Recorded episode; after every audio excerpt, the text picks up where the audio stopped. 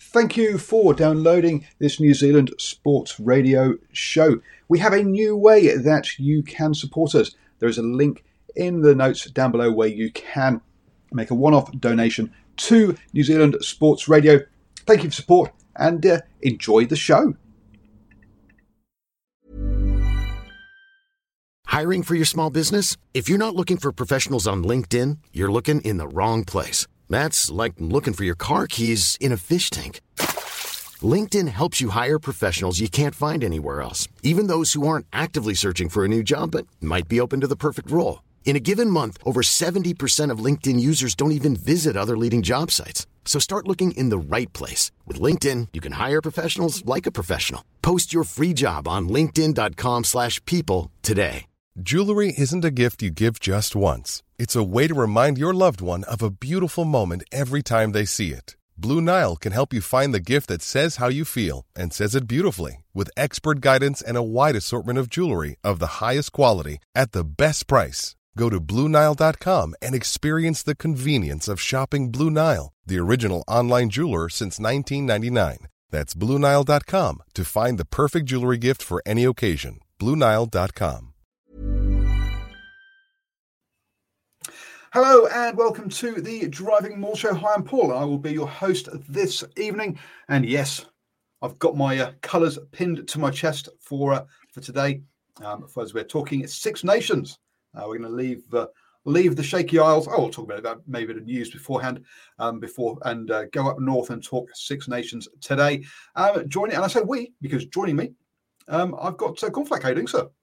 I'm good. I'm good. I'm a double winner today. You know, I, I, put, I put this t-shirt Double on this winner? morning. I thought I'm a double winner. Got the flag in the background, double winner. 9, 9 Oh. a.m.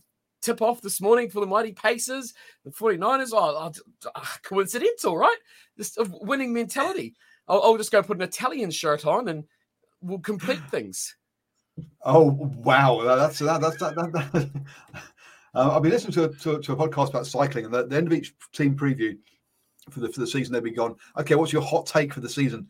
That's a hot take. Um, to say that that Italy are going to win the Six Nations. They might win a game. That'd be that'd, that'd be a good start. Look out, Wales. Uh, good evening, Christopher. Good to see you joining us in the on, on the old YouTube chat. Look, you can join us on YouTube or Facebook um, chats. Uh, you can also watch us on Twitter, um, but you can't do chat there because X is crap. Um, and uh, you can also listen back on the old podcast as well. So yeah, so yes, um, Twitter used to be good, and then then, then it all became this, this X thing.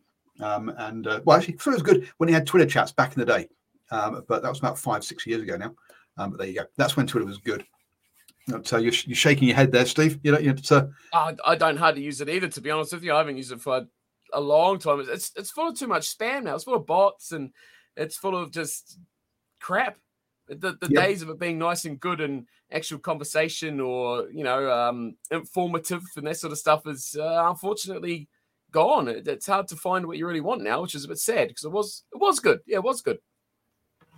Yeah, exactly. It was good. And uh, welcome to the review as well. Yep, it's all the chats on generally chats normally on the old uh, on the old YouTube's folks. So don't forget to hit the bell and subscribe and all of that some kind of funky stuff.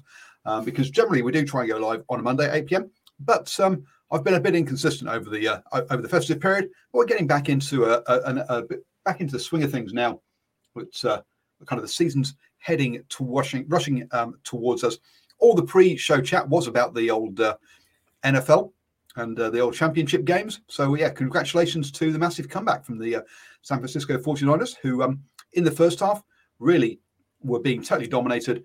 Um, hell of a halftime chat, or it's in football, they say, oh, they must put something in the tea. Um, which they've kind of stopped saying nowadays because you know what that's or, or, or, must be something special in the oranges because the whole doping connotation there. Um, so they stopped doing that. But uh, hey, who knows with American football because they have their own kind of um, doping regulations. Um, let's be honest, as an, an IOC organisation, they don't have to follow the same kind of rules that the rest of the uh, kind of sports do. Uh, but uh, but there you go. Um, so yeah, so coming up is the Old Six Nations. We're mainly talking about that, but um, a couple of little bits of news beforehand. Um, yeah, the Chiefs in a bit of injury injury crisis um, by the um, by the looks of things. Um, heading off to um, uh, to Japan for their couple of games this uh, Sunday against uh, the Panasonic Wild Knights, and then next Saturday against the um, Kubota Spears Funabashi Tokyo Bay. Wow, Well done. That's, that's one that rolls off the tongue, isn't it? Oh, I can see that's that's the, the, the chants in the in the crowd are going to be easy on that one. Go with the Funabashi Spears, Funabashi Tokyo Bay, yay! Um, the uh, clearly that uh, that is glad they don't try those names in New, New Zealand. I mean, we struggle enough to go all blacks, all blacks. Never mind uh, trying to put more names in like that uh, to create uh, to create atmosphere. too many syllables. Exactly, exactly. As part of the inaugural cross-border rugby competition. Oh my god! That look. Yes, the Blues are also playing, but let's be honest, it's just pre-season friendlies, folks. cross cross-border rugby competition. Deary me, you have to brand everything nowadays, don't they?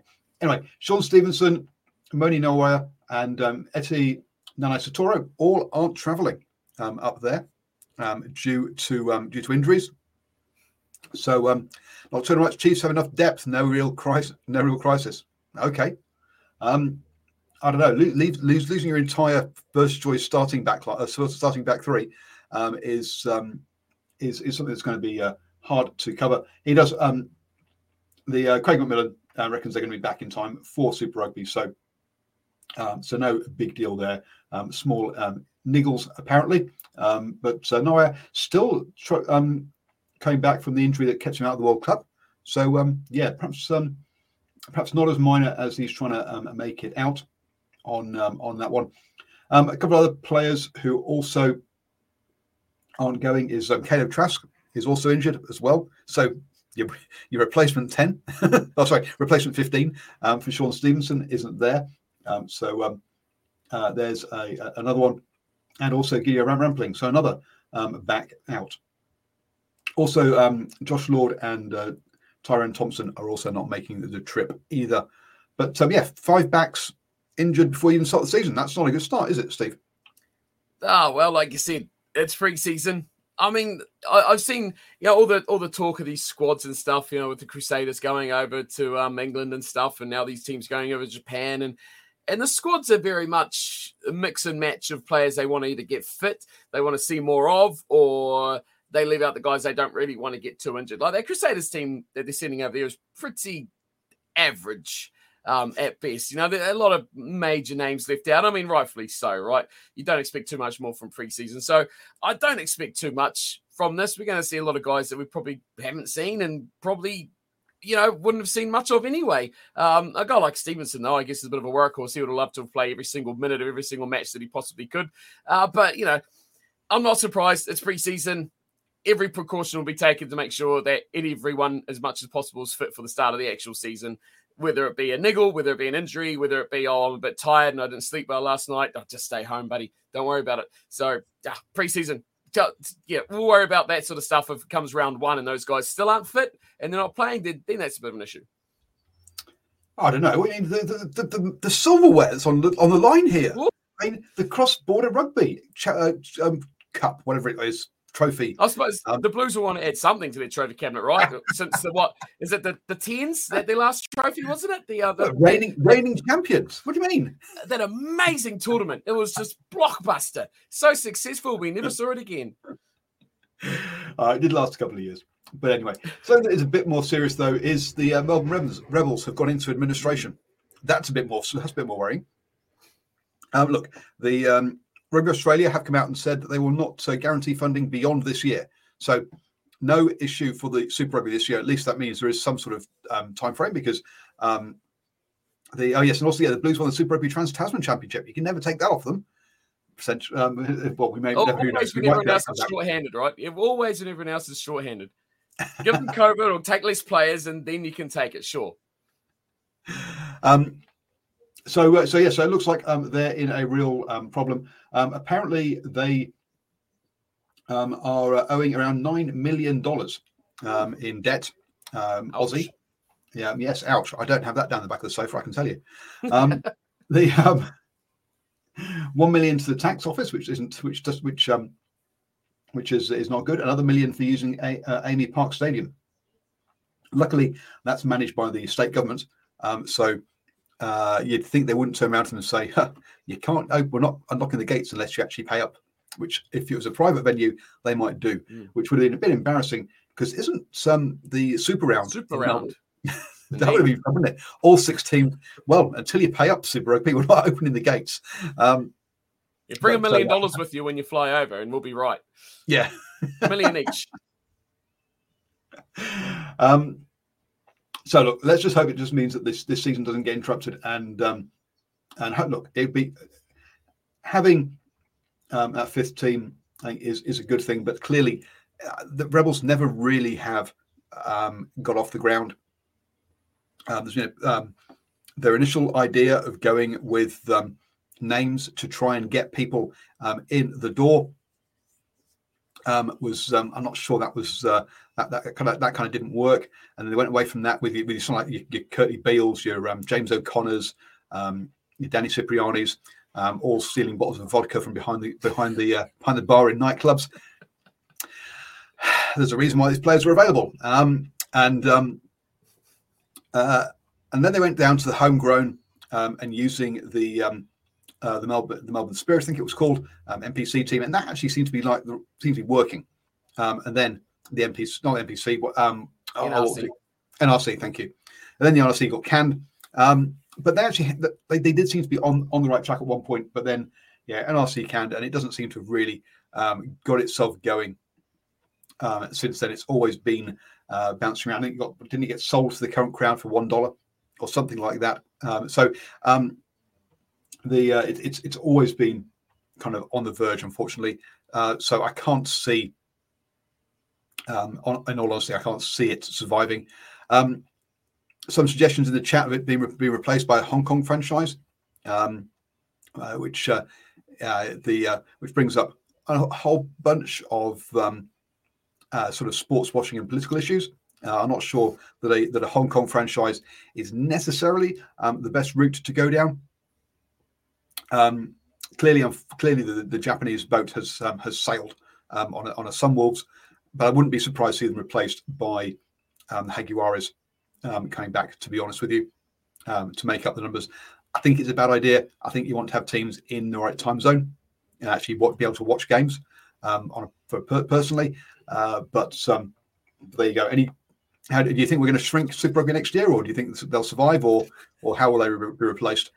This is Sansa. It depends what their um, breakfast cereal tells them the morning that they make the decision what they're going to do. So there's, there's too far to go between now and when there's actually going to have to be a decision time, isn't there, for them to actually make a logical uh, decision on what they're going to do about this, or, or ARU, or whoever's going to make the ultimate decision about the future of the competition or the future of the teams or or whatever. But look, just in terms of for Rugby Australia for the Rebels as a, a franchise, it's I don't think they're going to be the last team that fall down this sort of pit of of financial doom.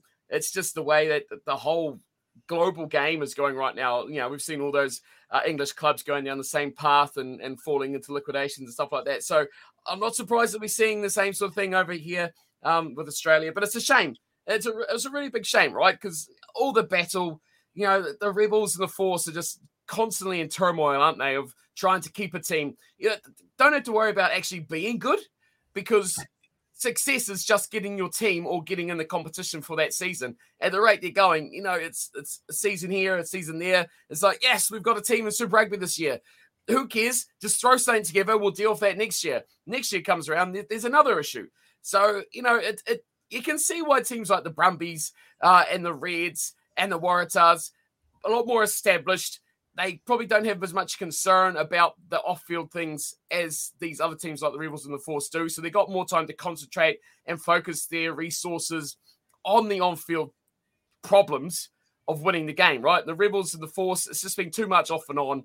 Um, and again, well, it's all about money, isn't it? It's always about money. It's a, some problems of money always rears that ugly head. So I hope they sort it out. Right, I hope somehow whether Rugby Australia does something or whatever sort something out. Because I think Australia needs five teams, right? I think they need the teams because sure they don't have that high quality of player, but they need that opportunity for that depth to come through. And if you focus everything and condense it down into less teams, you're lessening the opportunities for players. And that's my take on it. Sure, okay, the strength of the competition goes down a bit, but I believe that you need to actually build these players up and give them first team opportunities to go through. So Uh, that's for me. Whether we'll see them next year. I mean, you're going to put the Jaguares in in the Australian Conference with you know together with those sides, or you know, we don't have don't we don't have conferences anymore. You're still, you're still, playing more local teams, and you're playing the yeah, other teams. So you know, Derby. Sorry, okay. Are you going to have a, the Jaguares playing Australian derbies than New Zealand derbies? Sorry, you get what I mean, right? Um, neither's local, right? So it, it's, it'll be a shitstorm no matter where you, you swing it. Um, so hopefully the Rebels sort their crap out and who knows what Sanzar will do after that. Just throw something at the wall and hope it sticks like usual. Yeah, I mean, it does, they, they did point out that, that um, pre-COVID they used to get um, 5.5 million. Uh, this is all in Aussie dollars, by the way, um, that's gone down to 3.9 um, as uh, the Western Force got cut, uh, and also um, the as, as, and also the, the COVID cut them out. They got that doesn't explain where the nine million has disappeared because that's uh, it's not been long enough to, to rack up that, but it does explain why some of the issues um, are around. But um, yeah, the Reds are the only team that apparently in our live chat uh, that's uh, that, that make any that actually make a profit. Um, at the end of the day, these aren't about making profit; it's about just breaking even um, and developing players for the national team. Let's be honest, and that applies also to the New Zealand franchises. They're never making a profit um, with the with the crowds they get, um, and not owning your own stadium. At the end of the day, um, on, on on that side of things. And some comments about the force are fine because they're privately owned. Yeah, they're fine as long as as long as Twiggy doesn't um doesn't decide doesn't like rugby anymore. Um, at the end of the day, um, which because we've seen that works really well having private ownership of um, of, of multimillionaires in um, in uh, in England, for example. I mean, they've only lost three teams recently. um, uh, so yes, um, the uh, so uh, yeah, most of the teams, let's be honest, are um, are union owned over here. Um, there was a comment also that we might be down to down to ten teams soon if we're not careful about um, depending on what happens with the uh, um, with the um, Moana Pacifica. And yes, yeah, you do uh, seeing them moving around. You do kind of wonder what, what's going on there and what their future um, plans are. Um, some comments also that yeah that, that um, most sports have like a five or ten year expansion plan. oh dearie me, that sounds hilarious. I mean, um, Super Rugby hasn't got, has never had a had an expansion plan, and that's been one of the big problems with it. It just does things ad hoc. Yeah, plan. What the hell's one of those? Gives me no idea. They're the worst for coming up with plans, right? I think they're terrible. Yeah, don't their plans last as long as the TV contract? No, no. The plans happen when there's a TV contract for oh. about that two month period of negotiations and settlement, and then poof, it's gone out the window. No problem. I, I reckon privatization is, is the way of, of the future. Um, and I think making teams more financially viable in making these players assets rather than just being players, making these players not bigger than the sport so much, but having as a force player who's a real marquee, you know, making that guy like they kind of do, you know, with football and other sports. You've got players who are almost bigger than the teams, right? Because they, they're their marquee, and and just publish those guys out there and and get some sort of support and make financial advancements through that sort of by having those sort of assets that they can actually market more than just being like, hey, Super Rugby starting. Here's our team. That's it. Uh, and the season starts in three weeks. You know, there's no real effort to actually go out there and I don't know. You know, t-shirt sales don't sell make much money, right? But that's just the start. You know, you, you've got to have people going places. You've got to have you know uh, the the sponsorship uh, connections, right? Go and do uh, sponsorship events with companies that take people to that company that makes them want to be partnered with you, right? Uh, like we see all the time with these American sports, you see people or players going to these events. It's like, hey, we've got Bill, Bob, and John coming this weekend. Come to our store, come to our, you know, big corporate whatever. You know, three thousand people show up, whatever. That's enough, you know. But it's getting that partnership that actually makes them want to partner. Who wants to partner with the Rebels? What are they going to do for you? Nothing. It's like, oh, you, will get the name on the a little sleeve shoulder there, and you'll get a billboard in one corner opposite to where the players run out, so it gets very little TV time. So, I mean, I, they do a lot more effort to make money. Um, so, I got a few comments in the in the live chat around um, call it uh, whether, whether I'm Marxist or not um, by being anti-privatization. Krista says uh, a business private businessmen are good at running businesses, not unions. Look, at the end of the day, if these teams can be self-funding absolutely no problem with it being privatized, right? The problem is with rugby at the moment that outside of France and outside of Japan, every single club or every um, club side or every single domestic side loses money and is funded by the national team, right? The national team makes money at the end of the day. The All Blacks make money. Uh, they get big advertising, and that money then is paid to to basically props up the Super Rugby teams, and therefore the Super Rugby teams are only there to provide players for the All Blacks because the All Blacks make the money, right? If they can make the money on their own, um, on their own two feet, then absolutely, I've got no problem with privatizing them at all. It works in the NFL, it works in the NBA, it works in the NHL, etc. Right? That's where it works, where the team makes money. These teams are losing money hand over fist, and they only they only stay, they only exist because of handouts or or because of funding, sorry, from the unions um, to to provide players for international rugby. At the end of the day, uh, it all comes down to those 14 games a year fund the rest of the game, right? um, on those ones. So, um, look, if if if, if, if someone has a financial model that sees Super Rugby franchises be able to self fund, um, I'm all for private ownership. But whilst it's uh, basically a vanity project for these people, because at the end at the end of the day, they um, they're losing money. They're not making money off these off owning one of these franchises.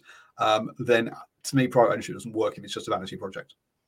The problem is as well. I think that's going to get a bit of a thumbs down from the current owners, as the you know the national union owns the clubs right now. Right, is that having privatization ownership of these franchises does mean the focus goes on actually these clubs and success rather than like you say being feeders right at the moment it's like okay you're just here to try and get to here uh, if you privatize it then it's the fact of the matter is like well for me who own your contract and the club I want you to be here doing this for this club. This is your focus. I don't care if you get internationally selected or not. So, in a way, they're kind of going to look after themselves and be like, well, I don't want someone to take their focus away from our pinnacle All Black jersey. I want the focus to be on that All Black jersey. You know, if it's, it's, coming along and Panasonic buys the Highlanders, you know, and it's like, well, I don't really care about the All Blacks. I just want the Highlanders to succeed.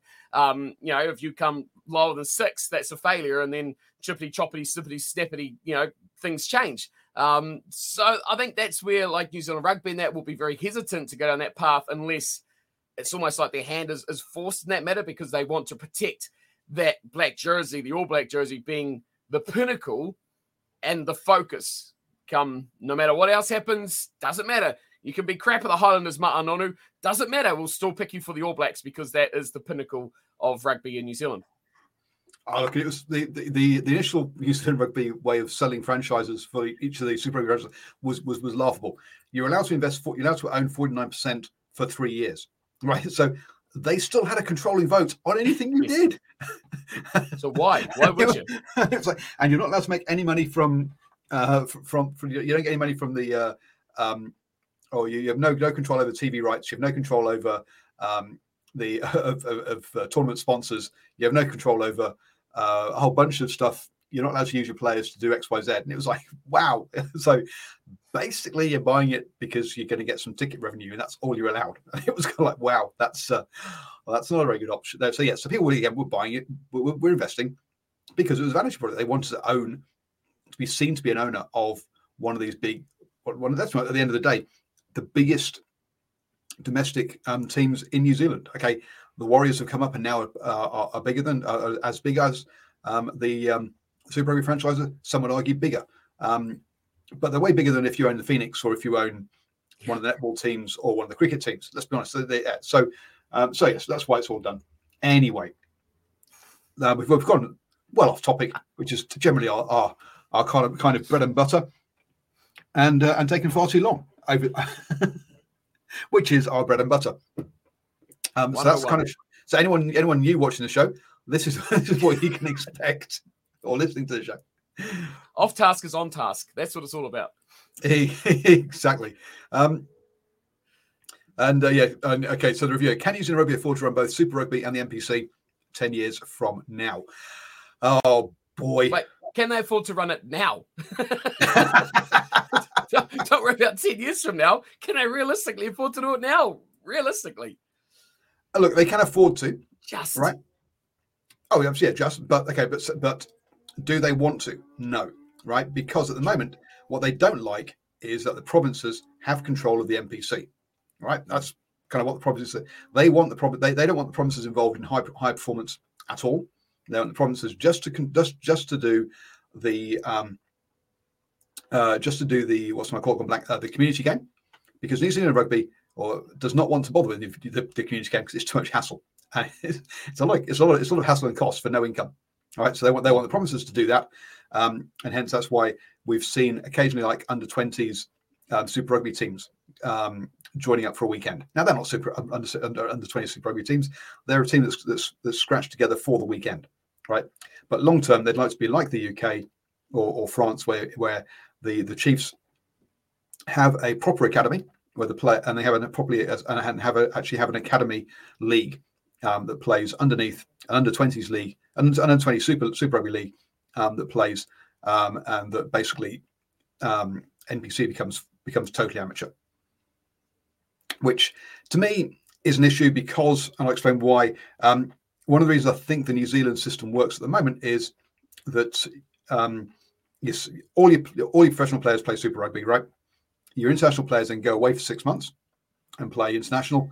What do you do with all your non-international players? Do they sit around kicking their heels for six months, or do you extend the Super Rugby so that it happens at the same time as internationals? Uh, that doesn't work. Oh, hang on, because people don't care about it. So you've got to keep it separated. And unless you want your Super Rugby players, your non-internationals, kicking their heels for six months, the NPC is a really good thing to, to actually give them game time. Give all those fringe players who have sat on the benches and carried tackle bags all season game time, right? It works fantastic for that. It's great for player development. Um, so hence at the moment, I, yeah, I think going away from the NPC is a very bad move, and we've seen the problem that um, Australia has because they don't have that level, and people are trying to jump up from the Shute Shield, which is a totally amateur um, uh, competition, to Super Rugby, and they're totally out of their depth because they don't have the strength and conditioning work to play at that speed. Um, so to me, that's why it works. Whereas in the UK, um, uh, the, the season just doesn't work because you've uh, it's broken up by international windows, and they try and not play in those windows to because of the competition for viewers, and then the players don't get enough game time, but the international players get played too much, but the non-international players don't get enough game time. Uh, uh the season starts, and then stops, then starts, then stops for 16 nations, and starts again it's just a mess. Um, the New Zealand model actually kind of works, folks. Um, so the more so stop dicking around with it. One USC game last weekend, by the way. They just to, just to add to your point. Yeah, you have URC where that that suddenly stops for two South African teams for a month, or, or, or, even longer actually, for a month and a half. Is it that they've got between games? Um, uh, for the Six Nations, uh, yeah, it stops for a while anyway. Yeah. I, we've seen what happens when you stop in June for Super Rugby and try and come back in July. It don't work. Everyone switches off, and only the, only only about uh, half the fans of the actual teams that are winning care. no one else does. So, so they had uh, this whole month has been a bit of a mess, right? Okay, so so so round nine has pretty much gone from December the thirty first to January the twenty eighth in one round of matches. Yeah. then we have nothing until the weekend of February the 17th, 18th, um, and the 19th, obviously the Monday for me. And then round 11 doesn't start till the start of March. So pretty much there's two rounds between the end of December and mid March or early March. So it, it's, yeah, like you say, start, stop, start, stop. One game here. Nope, you're off again. Uh, 12 players are leaving. Now they're back. One game, but they can't play. Yeah, it's, it's a bit messy. And then, yeah, you've got Champions. Cup thrown up. Yeah how how do you how do you run how do you run a um a professional sports team franchise that's with income with one game a month? you had one game in January, you had one game in February, but you got to make a profit. What the? I'm sorry, but and continuity, like the, you know, players coming in and out and all over the place, and yeah, I, you know, I, am not include the Champions Cup games, which is they have been played. That's what that's what your interruption is through January, right? But now you've got the next two weeks, I'm pretty sure, are Six Nations, and then yep. they have one week off, and then they have a week on, then a week off, and then two. Yep. If I'm not mistaken, or is it two, two, and one? It's one of those two. So you you know you go back, and they go back for one week. Just why don't they just go five games? You know, uh, I don't know. Why? Because the Six Nations pays for rugby in Europe, essentially, outside of France. The Six Yes. Nations funds it. November internationals, who cares, right? That, that doesn't really fund. But uh, yes, if you get the All Blacks or you get a South African game, you're going to make some money off those games. But essentially, the Six Nations funds rugby in Europe, and hence that's why everything else has to work around it, um, because they're too scared of messing with it. Because if they mess with it and break it, everything just falls apart and everyone goes bust. Um, and that's so that, that- that's essentially what it comes down to. Which is why what you really need to do is unfortunately flip the season um, in New Zealand and play the Rugby Championship during the Six Nations windows. Move your November um, internationals to January, and then move your um, July internationals um, to to May. Have June off as as um, as, as, as your off season, and um, start your nat- start your domestic league from July through to December. Finals at Christmas. Anyway, um, That was confusing. so the, the year would be yes, January would be I your see what you're saying. Yeah. yeah would be it would be your visit up to North North Northern Hemisphere. Feb- February through till till March, or February and March is, is your Six Nations or the Rugby Championship, and then April or May is your um, trips down south, and then your domestic season can go from July or even maybe mid June through to the end of December. And your off season, your off season's in July. It, it- sorry, it's in June, half of May, maybe. And then rugby would be a winter sport again. What? No, that they can't have that. oh no, no, no, no, no, no, no, no. The no, Six Nations beat the casual fans. It does, and the casual fans pay for the sport. So, so, the, the hardcore fans stop being so negative towards casual fans. They fund the sport. They're what they brings all the advertising eyeballs in. Why are we having a week off? What? What? Where's our game next weekend? What's going on? Yep. No, it's crazy. It's funny. Oh, but I, I, don't don't, I don't think we'll ever. That's a bad idea with top tier cricket competitions in New Zealand. Who the hell gives top tier top? cricket? No, no one watches top tier cricket in New Zealand. Oh, jeez.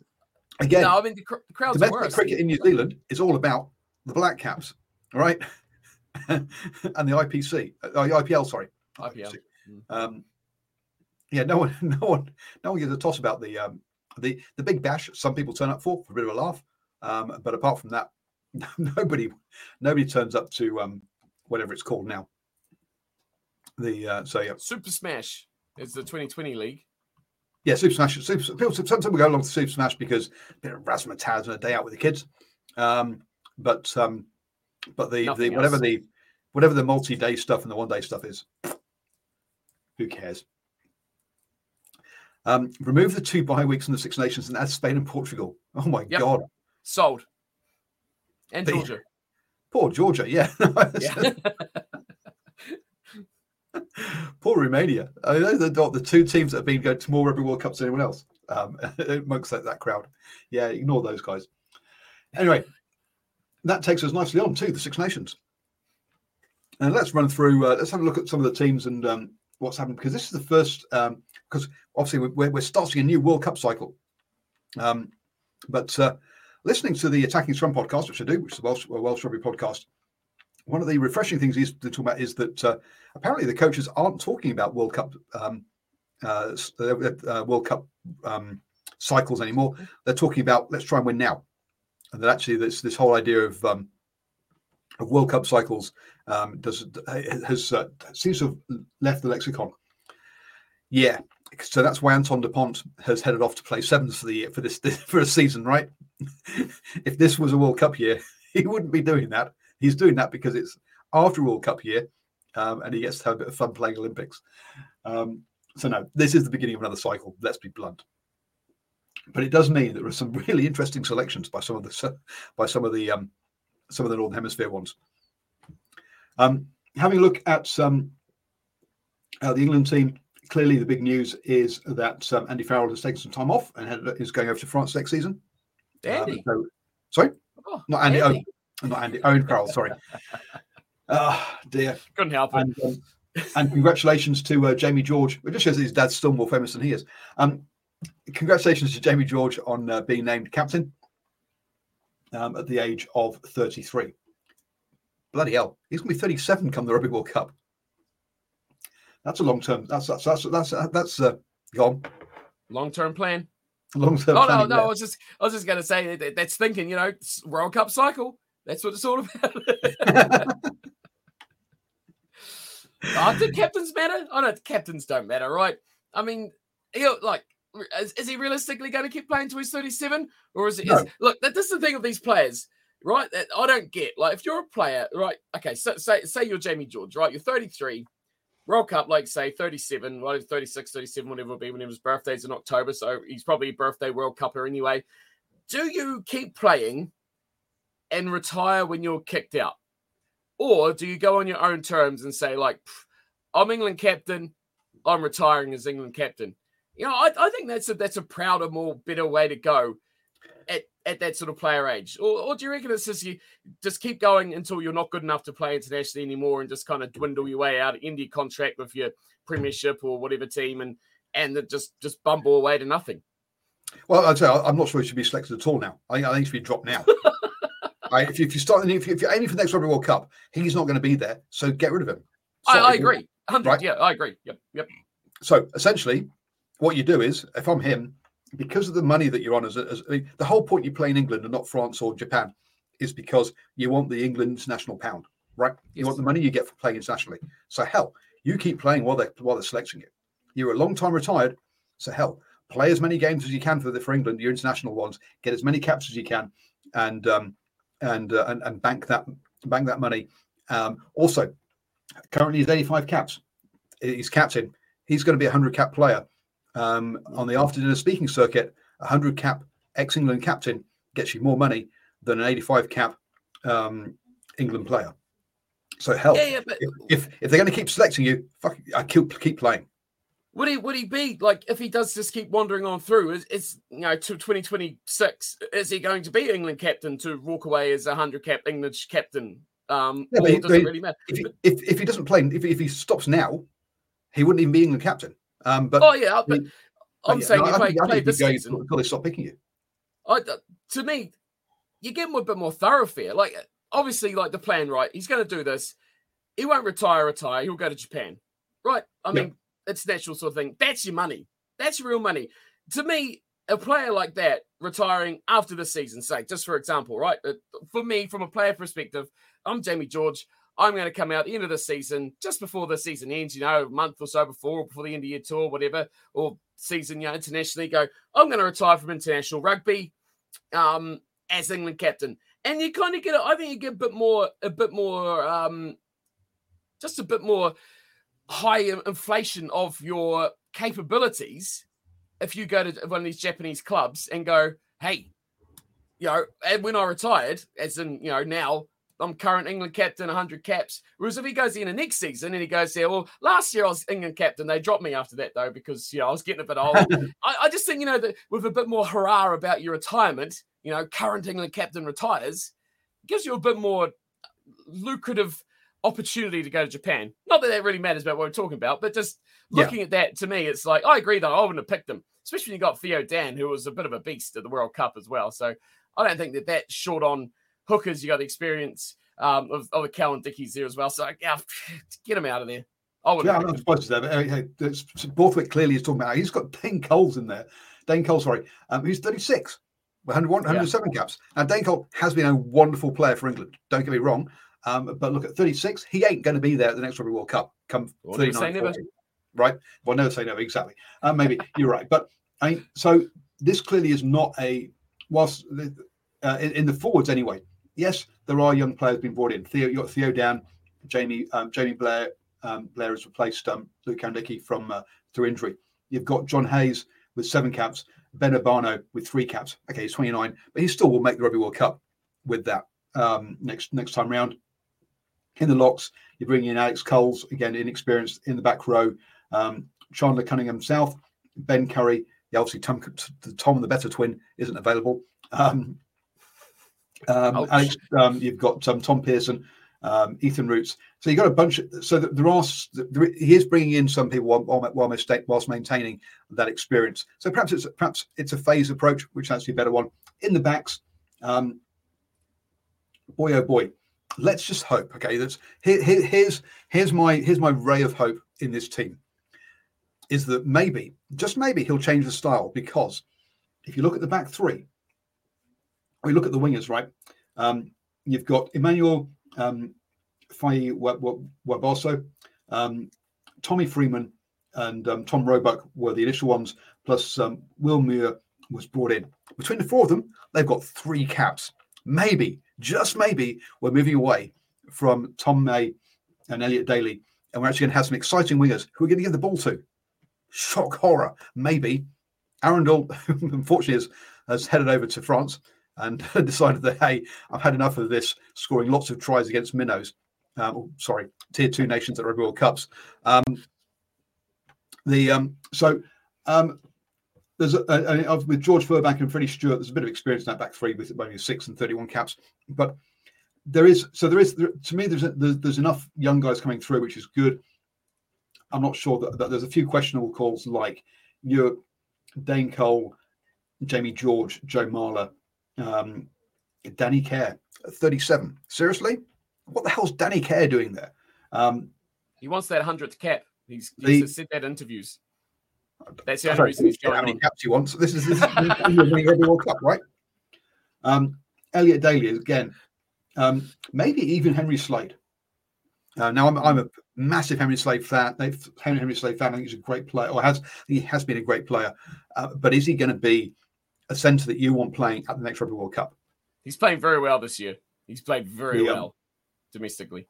So, um, so yeah. So there's um, the whilst there, there, whilst there is, there is new players in there, um, Carlin says, look, Danny Care still plays at a quite high level.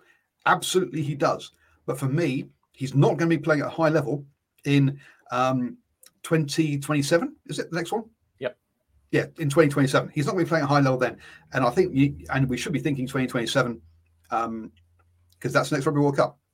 Um, is uh, are there no um, do we have totally inexperienced otherwise? I mean, Alex Mitchell, Ben Spencer, um, those guys have got experience already, right? They're not they're, they're not spring chickens who, who it's not their first year of rugby.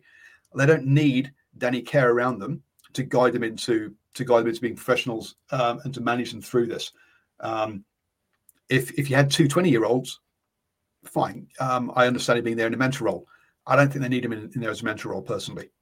Um, which I but but um, so yeah, so uh, so that me so that one I, I am not so uh, so so I think I think there's some questionable selections, but I do have a ray of hope that maybe we'll move away from ten man rugby. You know what? I, I I thought you might have picked it, but I mean, there's a really big talking point in that forward pack in that back row, being as this is you know New Zealand Sport Radio, right? The addition of Ethan Roots, the Maori All Black, and one cap Crusader. Hey, now he's an Englishman, another traitorous scumbag. Um, I mean, pretty. I think I look at this and I go, nah, you can have him, right? There's like a number of them gone over there, and it's like, is he? Is he really? I've not really seen much of him in all the Exeter Chiefs games. I've seen to really see him that he's ripping up the roots uh, domestically there, but uh, that's a surprise what I do like about this, right, and I think this is a Wikipedia thing more than it's an England thing, but Elliot Daly, centre. Okay, now please watch this, England. Elliot Daly, centre, not winger, centre. He's good when he plays in midfield. Okay, we, we've seen what he can do. He's been very good this season at centre, not on the wing, at centre. So just play him at centre, okay? If you're going to use him, play him in the midfield. God damn it. It's not that hard. But yes, I am I'm of belief with you that uh, if this England team do play with a bit of expansiveness, and I'm hoping they do with the names they've got in the number 10 jumper, as opposed to one who shall not be named, Mr. Shoulders. And uh, I'm disappointed Ollie Lawrence got injured. I'm really disappointed Ollie Lawrence got injured because I was super excited. He's been devastating this season uh, for the mighty Bath side. So I thought he was going to be a, a massive, massive player for that midfield. But hey, there, there's stacks of talents are out there. Uh, England has a lot of backline players that can do damage. So let's transition England. Let's be positive and proactive. Play Elliot Daly in centre and let's get some exciting guys. I think we've talked about this before through Super Rugby and with the All Blacks and all that sort of stuff. Your outside backs, your wingers especially, don't need to be super experienced, right? It's no. the most position you can get away with having young guys out there and say, just stay out there. If the ball comes your way, do your thing, especially X Factor guys, right? Okay, go looking a bit, but you know, get a feel for the game first before you go looking for too much work. Learn what it's all about get yourself a chance, have a couple of touches, right? Try to do something special. You're a winger, you're supposed to do those finishing touches. You know, dive into the corner with your body in the air. It's something from Northern Hemisphere Rugby I've noticed watching it this season that they don't dive in the air, they dive on the ground. And oh no, you've gone into touch. Well, of course you have. So let's stay aerial people as well. It's like a coaching clinic here from what I've seen. So a lot they can improve on, um, but I, I do like it. This is definitely a step in the right direction, provided they you know, Elliot Daly plays in midfield if he's going to play. And so I like Jetpack Pro. Very good. Moving on to France then. So England had nine players with 50 caps or more. France, on the other hand, have two in their in their in their squad, which gives you an idea as to kind of which team has moved on and is ready for the is looking forward to the next Rugby World Cup. France definitely are, right? That's rough. That's rough. Look at how many in the high 40s. That's a real stat picker. That is a real stat picker. How many in 40 plus is like probably 12? what? No, even, even 40 plus is what? There's one, two, three. Uh, there's only four players with 40 plus. Well, sorry, four players, so plus the two, six players 40 plus. So still, it's still less than England have, have, have gone for. Um, the um, so look, I, I, think this is much a uh, so, so, so I do think there's that uh, they've done a better job of uh, of getting rid of those guys in their mid thirties. Sure, there's a couple in there. Um, there's a lock at 33, um, but um, there's just one player of age 33 or over, and there were plenty more of that in the England squad, right? Mm. So I think this, I think France are doing a much better job here of um, of moving on. They probably had an, a, a, younger squad anyway because um, initially, but even so, um, I, am I'm, I'm uh, looking at the say the age profile um, and the cap profile. I'm much happier with this French team heading towards next Rugby World Cup than I am with England. Now, big question marks for this um, this French team is the 9-10 combination. Is that it's disappeared? It's gone. There's no there's no Dupont and there's no Ntamack. Jalibert, though. Sorry? is still there. Let's be honest. He who no one remembers who Ntamack is, right? He's been gone oh, so long now. Jalibert's been killing it. Oh, look, he is, he, he is there. Um, but um, but they again, um, Anton Gilbert, his backup, has got no caps. So look, there, so there, there's um, and again at scrum half between the two of them, they've got 18 caps. Um, so you, you, your decision making team there, or the people who are running this, um, is going to be really interesting to see uh, how France play. They've been so uh, well. Okay, as a casual fan at least, it's so much about Dupont. Um, he is a, a, a, massive, a massive part of this team, kind of culturally, um, and how they play. Um, and he's gone um, for for the season. So um, look, it's I'm excited about this uh, about to see see what this French team bring us because I, I think the coaching setup is fantastic. Think they've got a very good coaching um, setup that's experienced, it's settled, they know what they're doing. Um, so bringing in uh, a whole French, a whole fresh um, set of players and looking four years ahead um, around these um, experienced players, because um, they've got one, two, three, four, five, seven, eight, nine, 10, 11, 12, 13, 14, 15 players with less than 10 caps. Um, and um, about and half of those have uh, are, debutantes. So uh, this is look uh, this this this is a, a, a fresh French squad after a disappointing World Cup. Um, sure, they got close, but at the end of the day, uh, this was we, we, we had them down as one of the favourites to win it, win, win the whole thing, to not get past the quarterfinals. The draw meant they were either quarterfinals or final. Let's be honest, mm. England shouldn't have come third even though I do still, I, I, I'm, I'm going to stick by that. Um, I'm going to stick by England with the third best team at the Rugby World Cup. Um, they weren't. Um, but yeah, no, I'm, I'm I, I think I, am again impressed by the way that Fabien Galthié is going about this. Look, I tell you what, there's there's a number of things about this French side Um, and I know you're talking about it in a positive light, which I'm going to.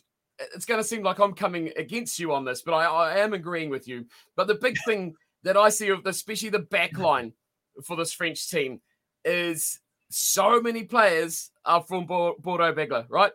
Nine, 10, mm-hmm. wing, midfield, uh, fullbacks, everything. You know, you could literally do a backline pretty much out of Bordeaux players, which has been, I think it's going to be massively key for them. Combinations, but you've got all these guys that are killing it at the moment, although they didn't do too well on the weekend. But Bordeaux is a, an incredible team um, that have been on fire this season. So when you've got names like Damien Penaud, you know, and those common. Life is full of what ifs. Some awesome, like what if AI could fold your laundry? And some, well, less awesome, like what if you have unexpected medical costs? United Healthcare can help get you covered with Health Protector Guard fixed indemnity insurance plans they supplement your primary plan to help you manage out of pocket costs. No deductibles, no enrollment periods, and especially no more what ifs. Visit uh1.com to find the Health Protector Guard plan for you. Hiring for your small business? If you're not looking for professionals on LinkedIn, you're looking in the wrong place. That's like looking for your car keys in a fish tank. LinkedIn helps you hire professionals you can't find anywhere else, even those who aren't actively searching for a new job but might be open to the perfect role. In a given month, over 70% of LinkedIn users don't even visit other leading job sites. So start looking in the right place. With LinkedIn, you can hire professionals like a professional. Post your free job on linkedin.com slash people today. Nations, old, old Barry Barry as well, who's been phenomenal. Moefana, uh, especially through Jalibert and then, like say, Lucu coming through as well into that position. I think I think they're well established because those combinations are already developed. I think they're going to be well settled. Um, considering how many new names there is coming through, I think that just having that core of Bordeaux players is going to set them perfectly all right. And then you add in like guys that will just blend in. You know, your Fickous, yeah, your Danty guys, um, your Ramoses, you know, the guys that have been around forever and they just gel into the setup already. You know, they know their role, they know what they've got to do it doesn't really matter who's going to be there. They'll they'll work their way into the squad. And then looking at the forward pack, a lot of these caps, you know, and it surprises me looking at this when you see names, um, and they don't have any caps. You know, like the Mauvakas, 29 was like, okay, Aldegheri's only 16. Um, so well, many guys. Cam- Cameron Woki, only 27. Yeah, the, the, the Fanua, three, and um, uh, Romain in the back has nearly got 50. But, you know, those two boys have been plummeting their way around France for, for years now, um, doing as they please. So, I mean, I, it does not concern me at all. I mean, you can just completely wipe out a lot of those guys because they're super experienced, uh, and it's a good blend. So I'm not I'm not worried about that. This France is, is my team. They are my team this year. They just look so dangerous in all aspects. I still think they've got combinations. Like you said, they've got a lot of youth coming through, a lot of inexperienced players coming through, and they have depth because the last few years, this team, um, I guess probably last started last World Cup cycle, and, and prior to that, they were very wishy washy, weren't they? If they players, uh, they were going in and out like socks. So bad at the time, but now you look back at it a bit like Australia, right? We talked about last week. There's guys in here that you know you got four, five cat players just swimming around all over the place that have a little bit of knowledge about the setup. They're not going in completely uh, blind fish. So, yeah, good and bad. But hey, the France look phenomenal. Uh, that Bordeaux backline, yeah, Damien Penaud, he is a freak. And, and has been exquisite this season on, on a string, man. Those guys got it just completely in control. Well, so yes, okay. So the um, I, yes, I'm, I'm very happy with the squad. I would say my only concern is that ten is that nine ten combo. But you say it's no. probably going to be a Bordeaux Bègles combo anyway, so I, I, sh- I shouldn't be. Um, but yeah, so if you if you're guessing, folks, yeah, we're probably putting them. Um, oh, so actually, yeah, England expectations for this. Well, we should have gone back and said what what what. Um, I think they should be looking at um, basically uh, the, the, the main ex- the, the main expectation is, is a, a, a, change of style. Actually, use the people outside ten, um, mm-hmm. and try and come third. Is my um, is is, is, is I think is a good Six Nations for um, for for this England side is to yeah is is, is to do that um, because there's a very settled Scotland side coming up. We're going to talk about in a, in a bit, which to, I think are going to overperform. Um, do you, think that's about what uh, what England should be aiming for. Yeah, yeah, yeah. I agree with you as well. Yeah, both those things. I think minimum third um, for them. Again, it'll, it'll come down to how the likes of the Irish perform as well and and whether France are as lofty as I'm expecting them to be. But yeah, minimum third. Anything less than third will be disappointing. And yeah, try and you know win games by scoring tries. You know, get get the fans there, pack Twickenham out, and go, oh yay, cheering. You know, good stuff. I think France. I think we're both here that bring new players through, but also win the bloody tournament. That's that's that, yep. that's going to be that's going to be their their their their, their target. Yep. Win. Yep. Not. Yeah. Anything less than first will be disappointing. Wales will be dark horses. They might be brilliant, but well, okay, we'll get on to them in a second. um, W's last. Come on. The, yeah. Next, on to Ireland then, and um, the uh, um, lots of uh, again, I guess more like uh, more like England actually in this in this case. Um, I mean, mm. they got three players with 100 plus caps um, in this side. Peter O'Mahony um, takes over 101 caps, 34. Will he be there at 37? Um, we'll see. Um, Cian Healy, 36. He ain't going to be there at 39 40. Again, why, uh, show, I think that possibly shows a lack of depth in in prop in Irish rugby. If you if you if you're still playing Cian Healy, um, wonderful player, but too old at the end of the day for for for what we're talking about here. Um, the um, but uh, you go from that, um, and uh, and then you then you get to fly half and go Harry Byrne, Harry Ben, um, Jack Crowley, um, and um, Ciarán Frawley. Ciarán Frawley, sorry. Um, between them, they have 12 caps, which just shows you what a massive gaping hole Johnny Sexton leaves in this side. Let's be blunt. Because um, again, they've still gone with Conor Murray at 34. Um, again, has been a wonderful player, but is he going to be at 34, 37, 38 at the actual World Cup no, as, a, as, a, scrum half? Hell no. And it's not like you need his experience. You've got Jamison Gibson-Park there, who's first choice, who's been first choice. Um, you've got Craig, um, Craig Casey, who's also a decent player. Give him more game time at this level. Um, I think they're, I think they're stunting the growth of some of their players um, here. You've got a bunch of players here probably who are probably hanging on because it's uh, for for a Lions tour, and then will retire after a Lions tour. Um, but I don't think Andy Farrell. I know he's the, I know he's, I know he's the Lions captain uh, sorry, captain, head coach. I don't think he should be thinking about that. He should be thinking about Ireland at the next Rugby World Cup. Um, and uh, will, yeah, will those will players like those ones I've, I've called out still be around? Um, look, they are bringing through some some youth, but to me, not enough. And that has been Ireland's problem historically: is they don't create the depth, they don't bring players through soon enough. Yeah, that just this Ireland team is in a bit of worry for me, uh, especially the props. I, I'm glad you kind of pointed out those props because I look at Andrew Porter and I go, I like Andrew Porter, 28. Yeah, he's got another World Cup in him for sure, but um, he's going to be leading those pillars for most of you know post uh, Lions tour, right? Uh, when I agree, I don't think like Bealham. Oh, is Philly Bealham going to get a World Cup at 36? Is Tadhg Furlong going to be there at 35? Uh, that's a stretch, right? So you get rid of Healy, Furlong, Bealham, and um, you're left with a lot of inexperience. Although the guys likes of um, uh, Loughman have been very good at, coming through the system as well, but that that's a lot of experience, and we don't see those next guys coming through.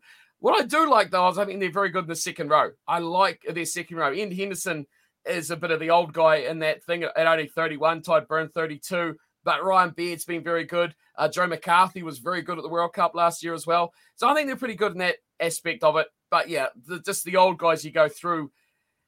I think yeah, Ireland typically do this, don't they? And that they kind of fall off the horse, and you you wonder, and sometimes they don't get back on that horse. Uh, they just don't rotate around their talent enough, and they kind of commit and throw everything at Johnny Sexton's and his mates. Yeah, everything at that possibility. It, it's it's, it's kind of like they see a World Cup, they see a squad, and they're like, okay, this is the stars, these are the guys, and they're so focused. I think this is why they lose quarterfinals as well. They're so focused on it that they don't see past it, right? They don't see past and seeing that there's another season to happen next. It's like we've got to get past this quarterfinal. It's all about a quarterfinal. It's all about the World Cup. It's all about making this guy fit. It's all about having the squad go through.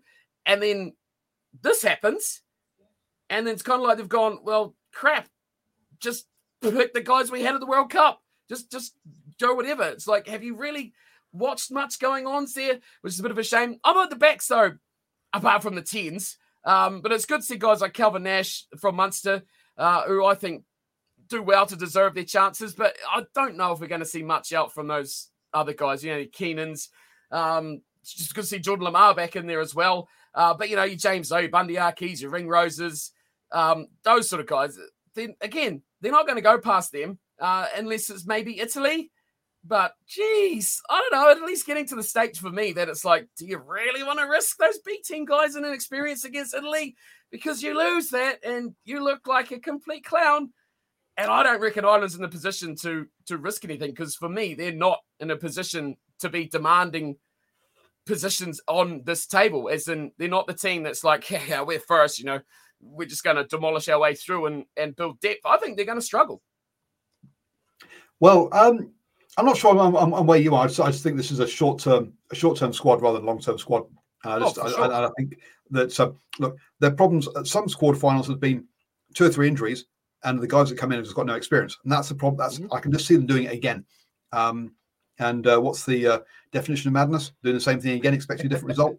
Um, so I think this squad should be aiming to win to win the Six Nations. If you've got this much experience in it, you've got this much stability. Um, you should be looking at being at winning the Six Nations.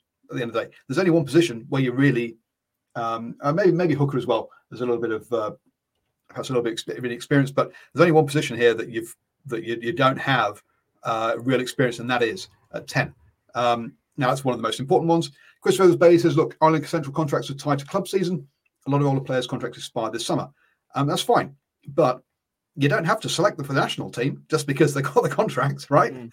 Um, so that's it's more about planning for the national team than it is um, about sure if you contract that way, that's fine. Um, the uh, uh, someone here says Six Nation forms are usually are usually how they judge Northern Hemisphere coaches. You're not allowed much. Um, you're not allowed to experiment much. Um, yes and no. Uh, I, I, agree that you, but you, I say at scrum half, you don't need Casey. Yeah, so you don't need Conor Murray and Gibson Park. You just need one of those two. You bring someone else in, um, and other positions are like that. You've just got too many experienced guys and not enough um, bringing through the next generation um, of, of, of that one. Nocturne Wright says backup Irish players from New Zealand tour in 2022 are good. Um, Coombes at number eight. Yeah, there's players there. I mean, Ireland have got four very good provinces of worth of players. They've got players they can bring in. It's not like it's not like um like when we get to Wales um, when when they don't have the players necessarily to bring in. Right? They've got the players to bring it. So yeah. Um. Moving on. Uh, so, but to me, Ireland, yeah, got to be looking to try and win this. Now, clearly, this isn't our prediction as to where they finish. This is what they should be trying to achieve. Hence, that's why we both got France and Ireland both expecting to win this. This is their expectations, um, and those two should be top two at the end of the day. Um, yeah, I think for uh, Ireland's expectation has to be first. Um, yep. But yeah, when we get to yeah uh, predictions, I don't think they will be showing that at all. Um, moving on to Italy then, and um, looking at uh, their squad now. Look, they, they do play us games, and um, perhaps uh, um, Steve, Steve will have a go at me again, but only three players with 50 plus caps in this squad. Um, this really is a forward looking squad um, in, in here. Um, you've got three props who have never played international rugby in this squad. Um, and props tend to take a bit of time to um, to mature. So, yeah, so 21 year old props. Luca, good luck. Um, I hope you're in here mainly to get a, get a feel for the environment rather than being expected to play 80 minutes. Um, I'm sure he isn't. Um, look, the um, and and oh, and also yeah, change of uh, change of head coach as well. I think isn't it? Um, with uh, Gonzalo, um, the Argentinian, the Argentinian guy. Yep, he took over. Yeah, this year, 2024. Yeah, so brand new brand new head coach. Um, so it'll be interesting to see um, uh, what what, uh, what, what, what we get from this team. Because um, Crowley left after the World Cup. Kieran yeah, that's Crowley right. Yeah. So, yes, yes. I was going to say, are we going to are we going to continue having the Crowley kind of attacking um, style, or um, or will they revert, or, will they go back to a um, um a, a, a tighter game plan um, and kind of trying to reduce or try not to lose by so much. But like say, a lot of a lot of inexperience in this team. Um, what's it? Four, five, six, seven, eight, nine, ten. Uh, yeah, so nine players in the pack with less than ten caps or single figure caps, um, and another four in the back row now in, in the backs. And the backs have got a lot more experience than the forwards. Um, so he's also he's trying out a bunch of new forwards.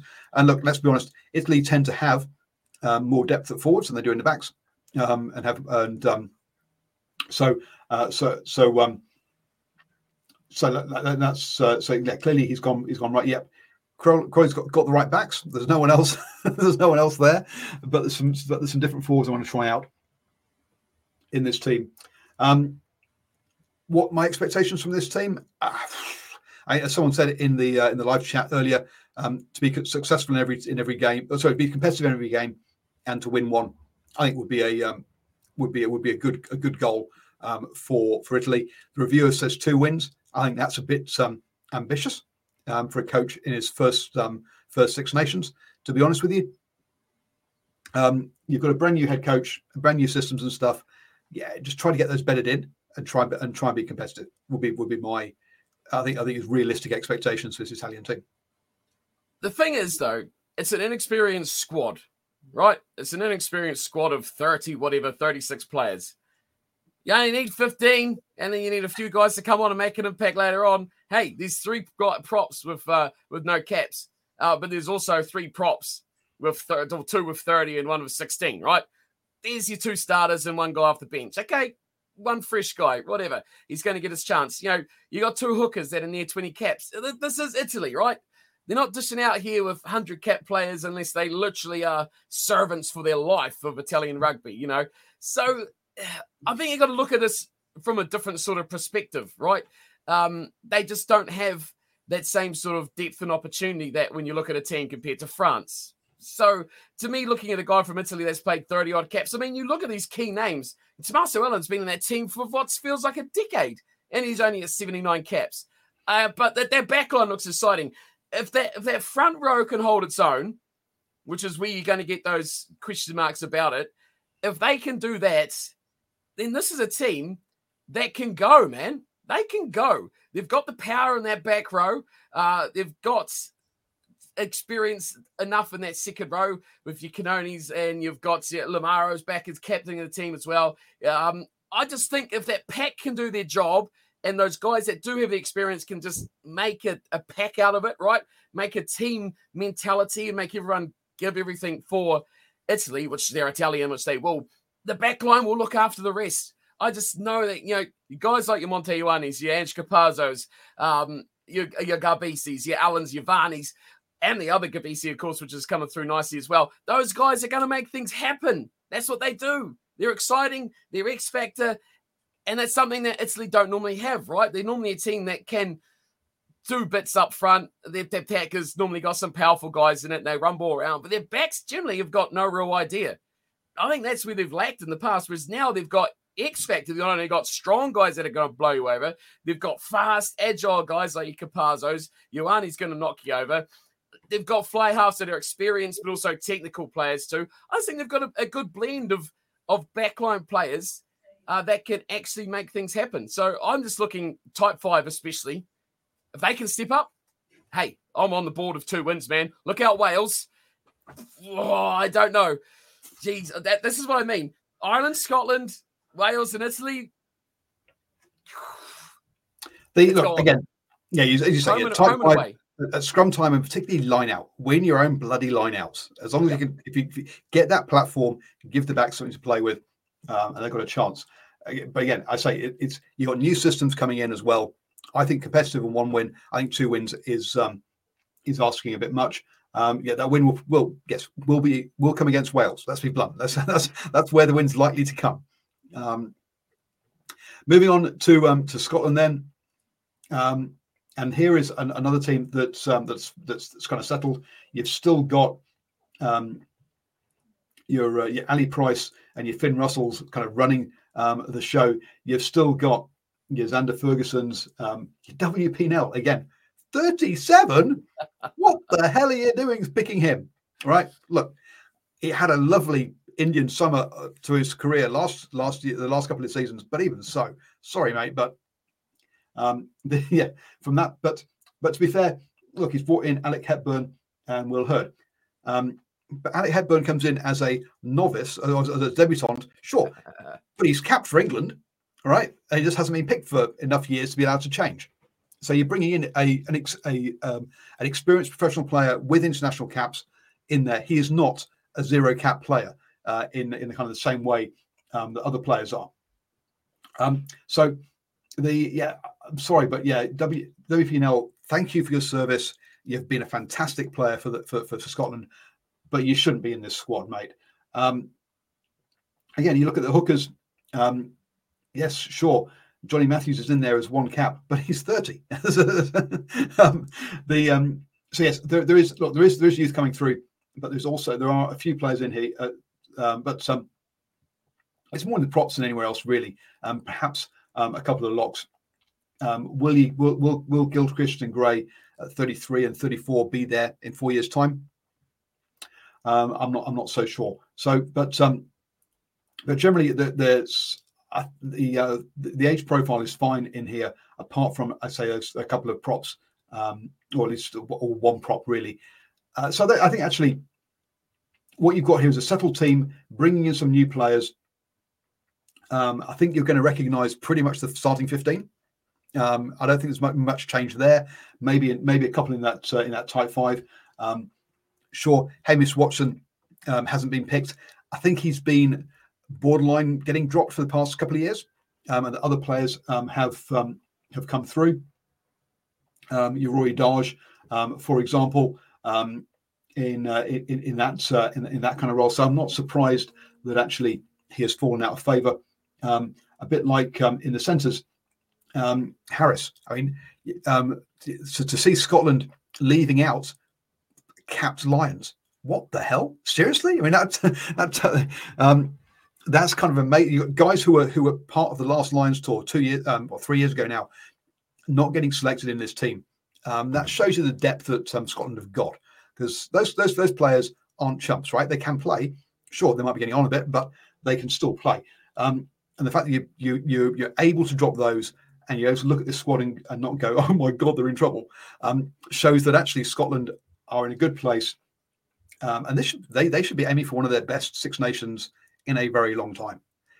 Winning it, perhaps a stretch, um, but my expectation, my, my I think the goal for these guys is second, second or third. Big call, big call. I did want to add to Alec Hepburn, the Australian-born English-capped Scotsman. just by well, the way, um, isn't it crazy? This crazy eligibility, man. I do, you know, I look at this team, and it like again, this is this World Cup deja vu. You look at it and go, this team should do bits. This team should do good. Um, mm. They've got great players throughout. They've got X Factor players. They've got strength players. They've got uh, guys that know what to do, experience, right? An international level. But I think for Scotland, it's up here now. It's all about mental ability. All the players are there. The names are on paper. The work has been done. But can you go and beat England? Just mentally knowing, going to that game saying, yeah, we're going to win this game.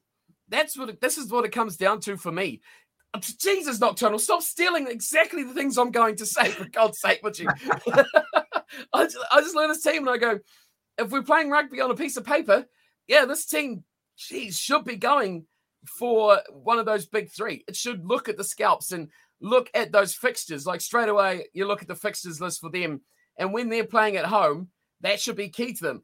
Okay, they're Wales away, which is going to be, you know, that'll be a good way, but they got France at home, they got England at home. Um, and then in the last round, they are away in round four and five. So looking at that, for me, if I'm picking on Scotland here, I go, they've got to win those home games. That's that's the big, big key for me to do that job against the big teams. Uh, mentally, can they yeah, do it? Look, Wales Italy away should not be a should, should not be something no. this, this team is scared of, right? Or, not, or, or, or worried about. Um, Ireland, the, but having England France. and France at home, those are games they should be going. We can win those. Exactly. Way, That's what I'm saying. Yeah, maybe not, but um, the but absolutely the um, you're right. Yeah, that's uh, yeah. England, France at home, go for it. Yeah, it's mental though. It's mental confidence is at home, but are they going to go into that? You know, you can't go into a game beaten before you go out and run out for the national anthems. They've got to mentally go into this game and say, yes, we are going to beat England and our home ground.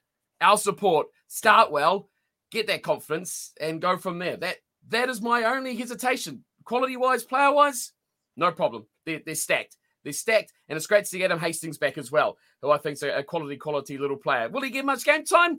Ben Healy looked decent of the World Cup as well. But um, I think they got three decent little 10 options there uh, with the enigmatic uh, Lionel Messi wannabe Finn Russell. no, look, you've got, you've, as, as far as backlines go, uh, look, your backline's going to be uh, is is um, Redpath, Ali Price, Finn Russell, um, Tuipulotu with um, Huw Jones outside him, and back uh, Darcy Graham, Van der Merwe on the wings, and Blair Kinghorn at 15 that's your that's your Rugby World Cup starting back line. No one's left, right? The um, at all.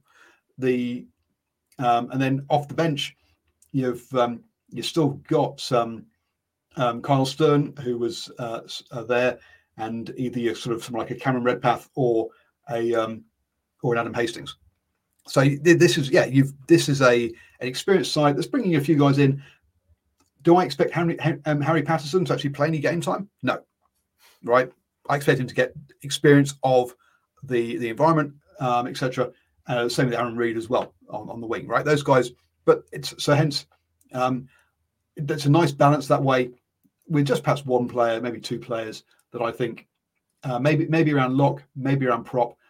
I think because Scotland only have two teams, they're a bit um, maybe a bit light in that area uh, for, from a depth point of view, and having to keep hold of guys that that perhaps they wouldn't they wouldn't do otherwise there's a bit of a battle between going the two South African wings uh, during the World Cup. So I, I'm, I'm kind of intrigued where they're going to go there, whether they'll go for the White Lightning King of Scotland, Darcy Graham, or stick with the two South Africans of Van der Merwe and, and Steyn. But we'll, we'll see. But either way, it's, it's depth, right? And they're the, they're the selection headaches you, you kind of do want.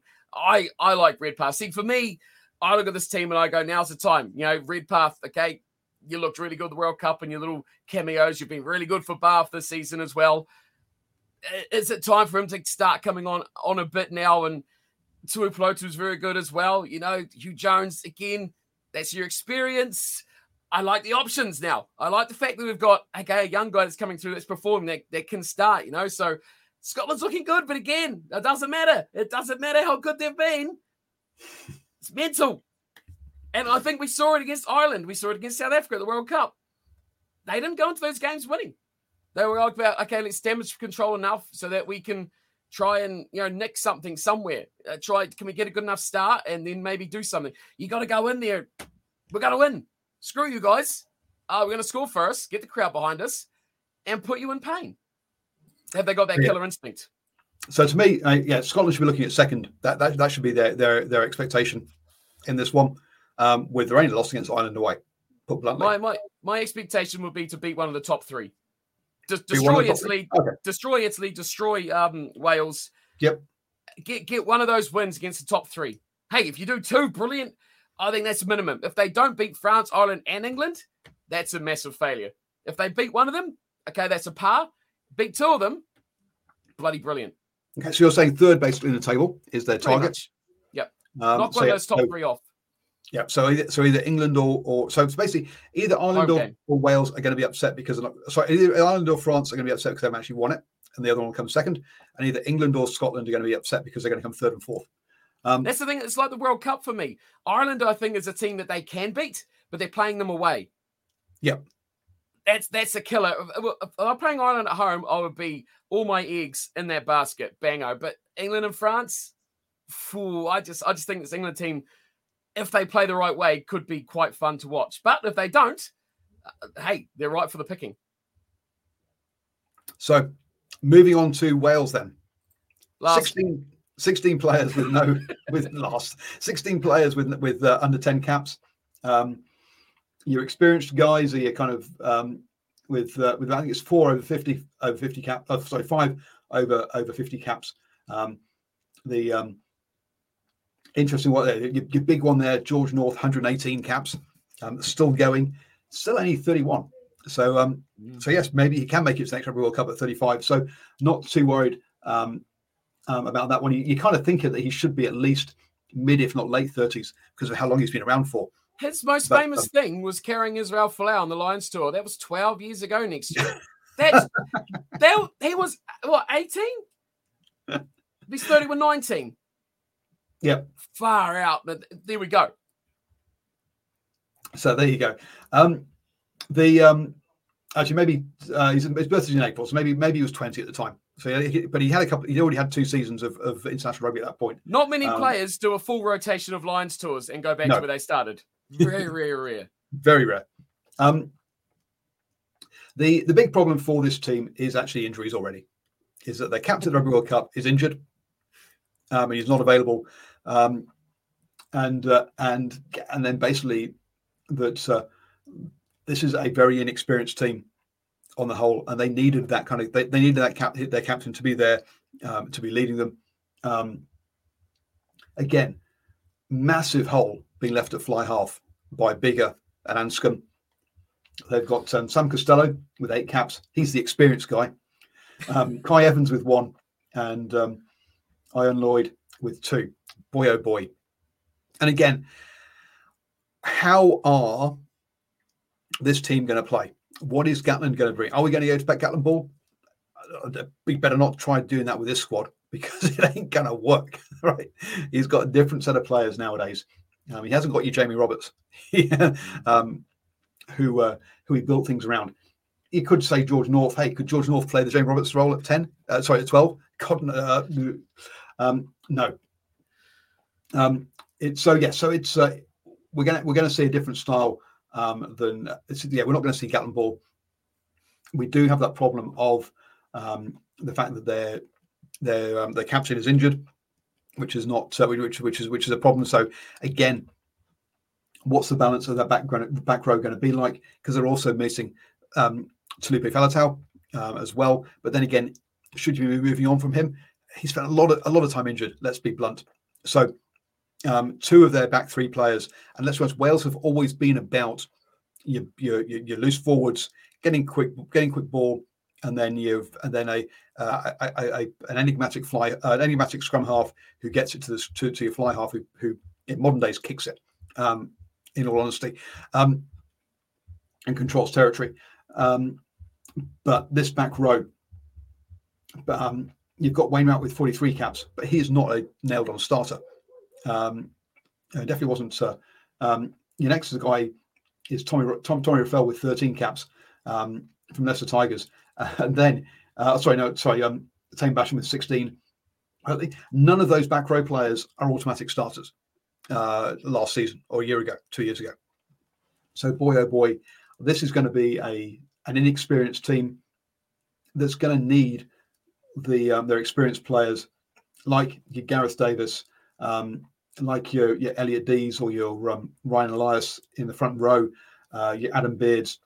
If these guys, um, like your um, like your George North in the back, if these guys don't stop it, step up, then boy oh boy, this team could fall apart pretty quick.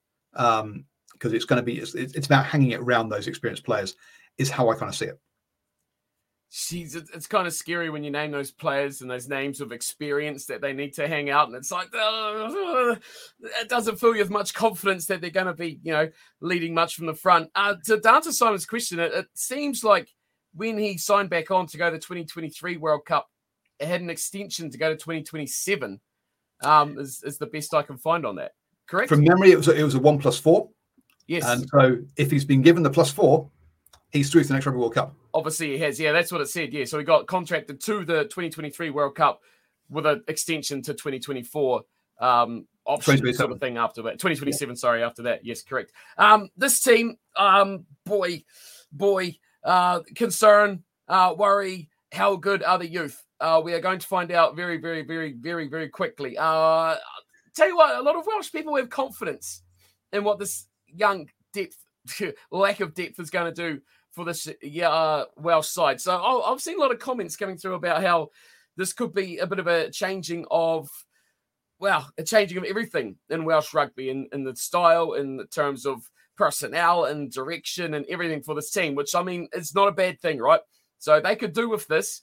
Uh, so the faith is there in this young bunch of players. which is something you probably don't associate with Welsh rugby uh, very much over the last few years, that's for sure. But I still think they've got a good enough players that they can do all right. You know, Costelow kind of had those reins 50 50, didn't he? He was bigger last year. He did a lot of bench work. Um, he got the easier games uh, on his side as well. I, I do agree with you, though. They're going to massively, massively miss their captain um, hugely uh, for the whole season. So uh, if they can get away with that um, without having Jac Morgan in there, that'll be that'll be a main thing. So I think he was the absolute glue of that whole team. So they're going to have to find someone else to glue together. Um, and naming a captain of just 12 caps coming in, uh, that mm, that'll be interesting for leadership wise as well. But yeah, I think they're going to struggle. Honestly, they've got they've got little sparks and brightness around, but how good is this depth going to be? How good are they going to step up? I think really we're not going to know until one or two games into this competition is that how good these guys are going to be and how quickly they can step up to the next mark. Um, and hopefully they don't rely on you know the George North so much. I don't want to see everything going through his hands. I want to see this new wave play a style like these guys are all on a level playing field. Now's a chance. You've probably got a bit of a free reign to to start this cycle of of new Welsh steps. So let's see how they go. Let's see let's see how Wales are doing. Although they're struggling domestically, can they turn it around? Can they build the cream of the crop out of that? I I see struggles. Honestly, I see struggles. But hey, uh, despite all that, as much as people hate it, um, let's just see how well Josh Adams goes. Woohoo! Go Josh Adams. Everyone hates him. I just had to what? add that in for the haters. Wow. Josh Adams is not liked. I like him. I think he's strong and fast and a, a, a good finisher. Um, I'm going to say boy, oh he's, oh he's, nailed on. He's starting. Oh, for sure. Yeah. yeah I mean, I, I mean you, you could um, name their backline right straight through. Um, going with Costelow. Uh, well, they got good nines. Uh, Davies, Hardy, and Williams. I think uh, Wales typically have very Actually, good nines, don't they? Yeah, absolutely. Yeah, you, you, you, they've got the nines there. I think Williams will probably start. Um, yeah, they I like. Costelow. Sorry. I like I like all three of them. Uh, Williams yep. and, and, Davies, I, I, really like both fast, uh, both snappy, both snipey, uh, good players. So you start with yeah, Williams, Costelow. The centres are going to be um, Tompkins and uh, George North. Uh, then yeah, real question marks come around this back three, right? Because Halfpenny and Liam Williams have have have, have monopolised that 15 jersey. Louis Rees-Zammit was supposed to be the next guy, and he's buggered off to NFL. Um, yes. So suddenly you you the, the back uh, but your back three combination there is really. Uh, I mean, Josh Adams is going to go on one wing. I'd expect Rio Dyer on the other, um, and then good luck Cameron Winnett at the back, I guess, um, or maybe Tom Rogers gets a go. But because um, boy oh boy, 21 at the having balls rained rain down on you in, in a, on, on, a wet in a wet um, a wet game, um, that's uh, that could be. I say for so long they've had Liam Williams a halfpenny there it's like the hole that Dan Biggar's Dan Bigger and, and Anscombe are leaving at 10. They've got that they've got that, that, that hole at 15 as well. Um, but um, again, yeah, it's it's I think they'll be they'll be they'll be okay for 60 minutes. And then it's it's it's what comes off the bench for this team is that can you are your props going to just suddenly crumble? Is your scrum suddenly going to start going backwards because your, your, your, your replacement props aren't up to it. Um, are you going to start losing the, um, the, the, the, the breakdown battle because your back row guy coming on doesn't have the legs compared to the guy that's coming on for one of the other teams? Um, that to me, I think, I think they should put it. They, they should be able to get a 15 out um, to, um, uh, to to to cope. The problem with with Gatland Wales teams is um, and also right says Wales need something from their domestic clubs first to improve. Well, sorry, but um, under Gatland's reign, the domestic clubs have always been shit. Um, part of my French. Um, the um, he doesn't rely on the clubs being good, so that I don't think that is required. The problem though is he ends up beasting his two players to try and get them fit enough because the clubs haven't done it, uh, and hence the first game or two, they're um, they haven't actually done done any schoolwork um, and, and, they're all knackered. Um, and the problem is, first up game is hosting Scotland at home. Mm. Um, things could be going south very quickly if they lose that one, because then they have to travel, travel to Twickenham, um, which won't be fun for them. Um, because, and then they're in Ireland. Um, uh, before they host France at home, which is going to be painful. Um, and their saving grace is their home against Italy in the last game. But I can see them going into that game four wins down. Um, the public all against them, going, boys, you, you, you're crap. You need to thrash this Italy team. Um, and um, I can see them being really un- under the cosh at that point. Um, the reviewer says Scotland haven't beaten haven't won in Cardiff since 20, 2002. If there's ever been a time when they should win, they're coming in with a settled team. Sure, there's a few changes, but at the end of the day, um, they've, uh, they've, they've got a settled team against what is a very raw um, Welsh team that is only known um, under Pivac uh, a, a, a, losing culture. Um, this has got to be the time that they win. Now, admittedly, they didn't manage it with Pivac in charge um, of Wales, but even so.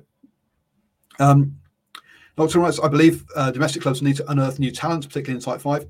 I'm sorry, Wales are producing enough talent. Enough talent. They've, they've got enough players. They've got four. They've got four teams um, that don't have any foreign players in. They're, they're, there's plenty of players there, um, and and he's allowed to select players from overseas as well. So no, I, I don't think talent's really necessarily the the, the problem. Um, it's battle hardened. Is I think it's a problem. Steve, I think they get to that end of that season, right? That game against Italy. That's that's huge game. That's a huge game for both those nations because I think they're both going to go into that, and it's going to be who who's not beaten, pummeled, and bruised the most. Who's going to have a, a you know, who's going to have a slither of confidence? Is Italy going to have a, a, a good nudge against Scotland at home? Is Wales going to actually play okay at home against France? You know, it, it's that week before that's going to build into that last round. You know, we're expecting them both go into that um, 0 and 4, right? Who's going to go? You know, Scotland absolutely destroy Italy, 65 points to three and Wales go into that against France, they, and they say Wales lose that one, you know, 21 18 or, you know, something like that. That I think that's going to dictate the mindset of those teams going into that game of a little bit more confidence, starting a little bit better, because both sides are going to go into that absolutely crapping bricks because they won't want to lose that game. They'll know that's the game they can win, and that will decide success or failure of their Six Nations tournament neither side will go into that with that mentality that we're talking about Scotland of yes, we're going to win, we're going to destroy these guys.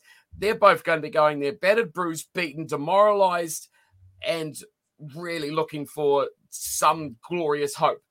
And who is less beaten up, I think will be my victor. I, I think you, yeah, Stone, sorry, who, you know, injuries. You're four games in by that stage, key players missing. Again, now those zero, one, or two cap players are are starting um, who's stepping up, who's making that next uh, that next journey to being the next best player or the next uh, hope for Italy or Wales. So yeah, everything's riding on that. Everything's riding on that. To me, I don't know. Wales Welsh people seem to think that they have a bit of confidence in this. Um, I've seen Welsh people coming through in the streams and stuff saying that they think they're going to uh, challenge the top three. Um, and I say, yep, uh, opinions are like what you got at the back there, and everyone's got them. So, unfortunately, I don't see that happening. But I think for them, they'll want to go into this and they'll want to win two games. I think Italy and Wales are going to be very, very similar in their targets and their goals. Very successful if you win two games. Okay, we've done okay if you win one. If we lose every game here, again, Italy, then they, they got absolute trouble. But I think Wales and Italy will both look at this. And if they unearth a few players that are sitting here on less than 10 caps, and by the end of this tournament, they're sitting here going, these guys are starters, that will be a big success for them as well, especially this Welsh team. If they've got a few of these guys in here that sit, you know, eight, six or eight caps now in their career, and now they're starters for Wales, and they've shown good potential against England, against France, against Ireland, against all of the nations effectively, but especially those big three, uh, that will be a massive success for them too. Yeah, so again, if they be competitive for four games and try and win one. Yep. I think they'll want to win two though. They'll target two, like Italy. Like, as in, that's our best case scenario. That's like, wow, overachieved. We've done brilliantly. Well done. You get an extra Saturday off this week. I look at where Italy's one is. So Italy have got England at home in the opening round. actually that's that's a good opportunity. England potentially trying out a new t- a, a, a new um, a new trying out new systems. Um, so hence not quite locked in on what they're doing. That's um, geez, I'm, I can't believe I'm saying this. Um, though I don't think Italy have ever beaten England. Um, so that would be uh, one for the record books if they did. Round two, away to Ireland. That's a real tough ask. Away to France, ouch. And then they're home to Scotland. And by the time they get that, that home game against Scotland, you're kind of thinking, boy oh boy, what's morale like after two real tough away games? Whereas Wales, if you're trying to get them trying to get them two wins, home to Scotland. Scotland haven't won there since 2002. There is a possibility there, right? Maybe there is a mental issue for it uh, for Scotland, which we've been talking about. Next up, they travel to England. Um, again, have England lost to Italy in round one? That's that suddenly could be um, that, that, could be the kind of banana skin for for Scott for England, and suddenly Borthwick's thinking, "Oh my God, am I getting sacked the following day?" Um, they, they, that, that's not what the situation should be. England should be going to that one confident against Wales. Away to Ireland, tough for Wales. Home against France. I'm sorry, but yeah, France is going to be way too strong for them. Um, and then home to Italy uh, for that last game. But um, yeah, you can see a scenario that works really well for, for, for, for, Wales, where they beat Scotland first up, England lost to Italy, come in or, or, or have been pushed really close by Italy. Put um, suddenly the um, the, uh, the, the beat the old enemy at, uh, at Twickenham, and boy oh boy, suddenly they're looking at mid-table um, respectability. But geez, that's a reality that uh, happens perhaps one in a million. Uh, it's not. It's not. Uh, it's it, that, that that's um, that's me trying to find a reason for why these Welsh people, why, why the Welsh fans are so positive about their team. I think it's it's a, a breath of fresh air. I think that's what the biggest thing is. Is now they're saying to see players who they've been watching domestically and been going, this guy's going good. Now getting chances. They're not seeing the same, you know, 20, 25 players selected in every squad with a few little extras that aren't seeing the, any ball all field whatsoever. Now they're getting to a point where it's like, okay, we've only got, you know, 10 or 12 players who are the old firm who, who are going to start for sure. You've got to start putting these guys on the bench now. These guys that they've been seeing and they're being impressed by, now they're saying to see them come through. I think the confidence might not be, hey, Wales going to a wreck in the Six Nations. The confidence might be that 2025, 2026, these guys, when they start sitting 20, 30 caps, now they're actually reaching their potential. That might be what the confidence is that these guys can step up, which that's believable. But I think it, it could be a tough year. But hey, you know, like you say, but, the, but, also the, we, we, we, they, they came at we, we, we went into the the uh, Rugby World Cup last year thinking, wow, will Wales get knocked out in the um, in the group stages? Right, I mean, was, that was a real possibility, and um, yes, and they didn't. They came through that, so I think there was an element of, of positivity there. Look, hey, True. we um, we topped our group people told us we were going to get we're going to get knocked out, and we topped our group. Gatland is a miracle worker. Fine, we did lose to Argentina in the quarterfinal, but look, he can do it. Um, with Gats back, um, he's, he's, he's brought some respectability and faith back to the team. Um, where uh, so yes, yeah, so I think there is there is perhaps an element of of there of the fact that people have put us down so much, and look, we showed them that we weren't as bad as we said we were going to be, as everyone else said we were going to be, um, and instead Australia were. Um, the um, but um, so yeah, so that's uh, I think that that's that, that could also be part of what's fueling um, the positivity as well. So this weekend, folks, um, on Saturday morning at 9 a.m., uh, we will have um, the uh, perhaps the game that decides the entire tournament, which is a real shit way to start a tournament. France versus Ireland, right? We said these are the two teams that should come first and second. This potentially is the game that decides who comes first and second. Um, schedulers, you've got it totally wrong. Um, yes, this is the Rugby World Cup final. We all thought we should have had. So the last international game should have been this. Um, but um, but yes, so that's uh, that's first up 9 a.m. Are you doing a live stream for that? I planning to, yes, for that one. So check Opening out game check out Cornflakes um, channel. I will unfortunately be working at 9 a.m. on Saturday morning, so hence I'm going to miss it. Um, Sunday morning, then at 3:15 a.m. Italy versus England, followed by Wales versus Scotland at uh, 5:45 um, a.m. Um, I might get up for the Italy England game, um, but look, it's one of those ones where I think we should win easily. Jeez, what am I saying? the um, and I am and I am at work at 9 a.m. in the morning as well on Sunday as well. So um, a bit of a tough one for me to do a, uh, a middle of the night game uh, or a middle of, middle night watching one of um, of that. So, folks, um, we'll be back on Monday um, to uh, to have a review of those um, those three opening games in the uh, the, the Six Nations. Um, probably also talk a little bit about uh, some preseason Super Rugby games. As we've already said, they don't really matter um, unless there's a big injury um, at the end of the day. Um, and that's the only thing that you can really see. But um, let's be honest, most of the All Blacks, or I don't think any of the All Blacks, really should be playing in the opening game um, of, uh, of, of the of these uh, of these warm ups. Um, but um, catch Steve for his um, live streams this week and around the games. Unfortunately, I won't be able to join him, as I say. Um, some of us have got work to do. Yeah, lucky bugger. I wish. Stay safe. my work. Stay safe, Paul, and uh, see you all next month. See you all on Monday at 8 p.m.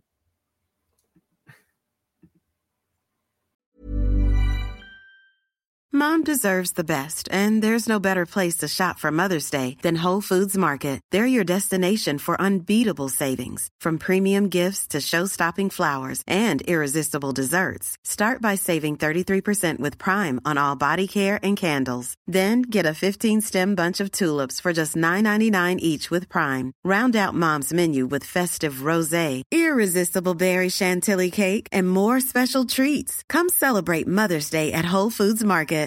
Why don't more infant formula companies use organic, grass fed whole milk instead of skim?